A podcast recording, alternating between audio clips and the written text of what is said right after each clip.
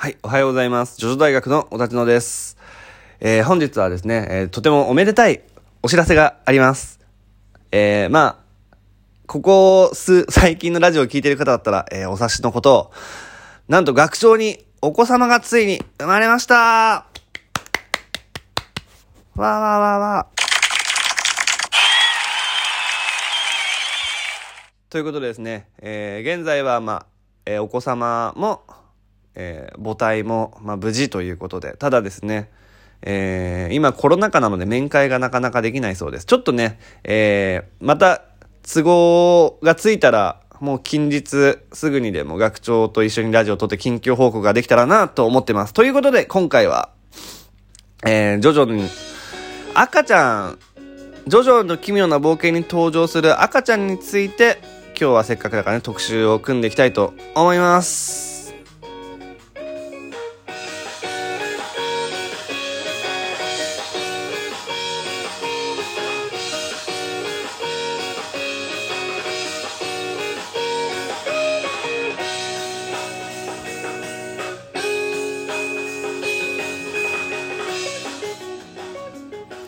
はい、どうも。えー、ジョジョの奇妙な冒険1部から8部まで、えー出てますけども、その中で、えー赤ちゃんが、え3人登場しています。いずれもスタンド使いですね。赤ちゃんも、えスタンド使いとして登場しているということで、えーそれをまあ一人一人紹介していきたいと思うんですけども、まずは、え早速3部からですね、1人、バニッシュボーイっていう、えー赤ちゃんのスタンド使いが登場します。これはですね、ジョースター1個の敵として出てきて、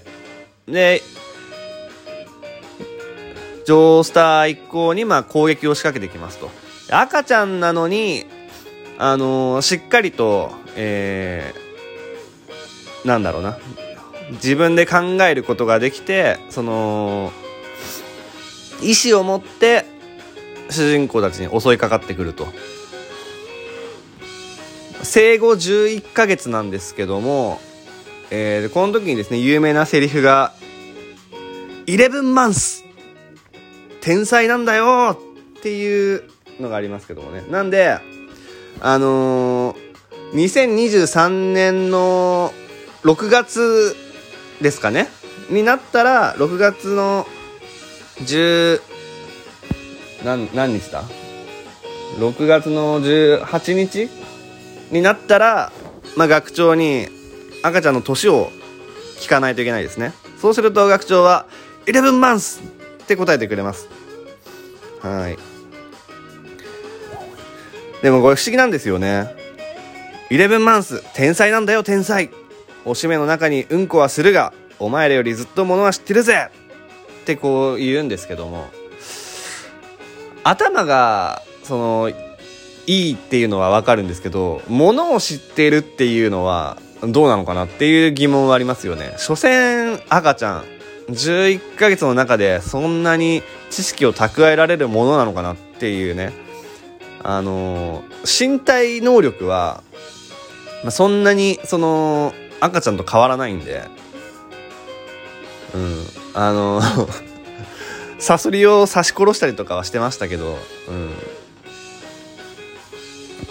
うん、自分でね、あのー図鑑とか開いてね物調べたりとか読書したりとかはできないはずですからね。知識量ではそんなに言っても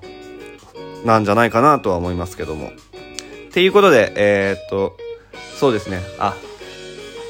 このマニッシュボーイのスタンド能力について話しておきましょう。スタンド能力は、えーデス13といって、夢の中で、えー攻撃してくるスタンドでしたね。夢のスタンドです。えー人が眠った時の無防備な、え精神に攻撃をしてくると。夢の中で、だったら何でも自由自在なので、えそこで攻撃してきて、で夢の中で攻撃されると、現実の体も、え傷つくという戦い方をしてくるスタンドでした。強敵ですね。はい。では、えー続けていきましょう。第4部から。第4部では、まあこれ赤ちゃんですね。あのーお母さんがいなくて、まあ、拾うんですよね、赤ちゃんを。捨て子、捨て子というか、結局最終的にお母さん見つからなかったんですけども、で、えー、ジョセフが保護する形になりましたと。名前がですね、ジョセフが名付けて、静かジョースターとなります。スタンド名はアクトンベイビー。透明になる。自らを透明にする。あるいは周りのものを透明にする能力となってます。このアクトンベイビーっていう、まあ、スタンドと赤ちゃんはですね、あの、荒木先生が言うには、ジョースケと、えー、ジョセフの絆のエピソードを書きたかったから作られたキャラクターだということですね。うん。っていうのはですね、ジョースケとジョセフってかなり微妙な関係でして、親子なんですけども、ジョセフが不倫してできた子供がジョースケなんですね。なので、ジョースケ今高校生なんですけども、えー、それまでジョースケ、ジョセフと縁識がなくて、この、今回初めてジョセフとこう、面会というかまあ、会った時も、とてもこう気まずい感じでギクシャクした関係だったわけですね。うん。で、まあその二人の、えー、と、ギクシャクした関係をまあ、こう、ちょっと解消するというか、育ま、絆を育ませるためにまあ、えー、できたスタンドとそのエピソードということで、この二人の高校生とおじいちゃんの男二人が、透明の赤ちゃんを拾って、えー、赤ちゃんの世話をですね、どうしようどうしようとおたおたしながらするっていう、ちょっとギャグ寄りの話になってまして、これがめちゃめちゃ面白いと。二人でね、あの、ベビーストアに向かうんですけど、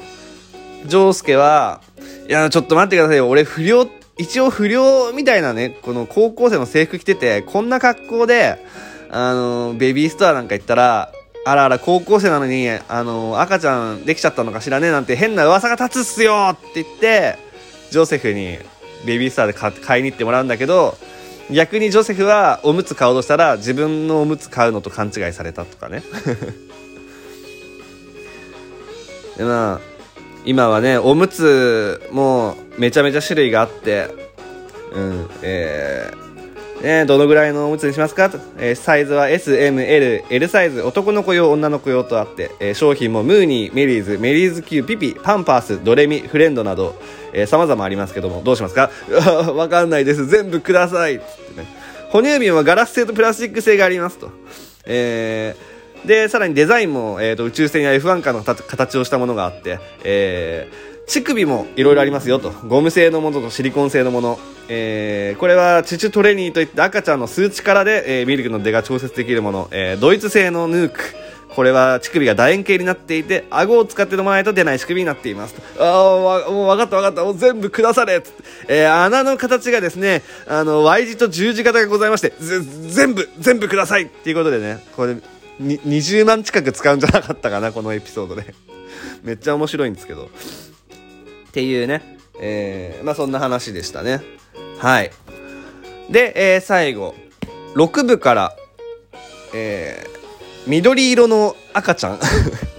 緑色の赤ちゃんが、えー、これはですね、正体が不明なんですよ。えー、なんだったら、赤ちゃんなのか、動物なのか、植物なのかも一切不明、出自も不明と。あの、ただ、えっ、ー、と、生まれたのは、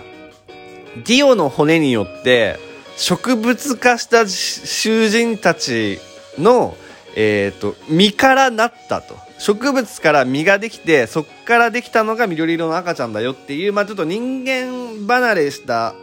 えー、まあ生まれ方をしてますね。うん。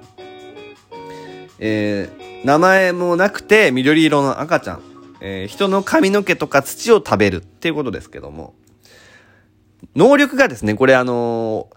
本編では、スタンド名明かされてないんですけども、まあ、ジョジョベラーでは、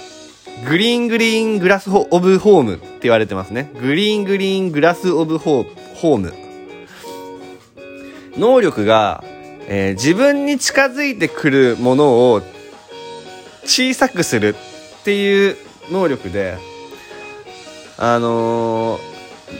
赤ちゃんを捕まえようとするジョリーンとアナスイが、どんどんどんどんちっちゃくなってって、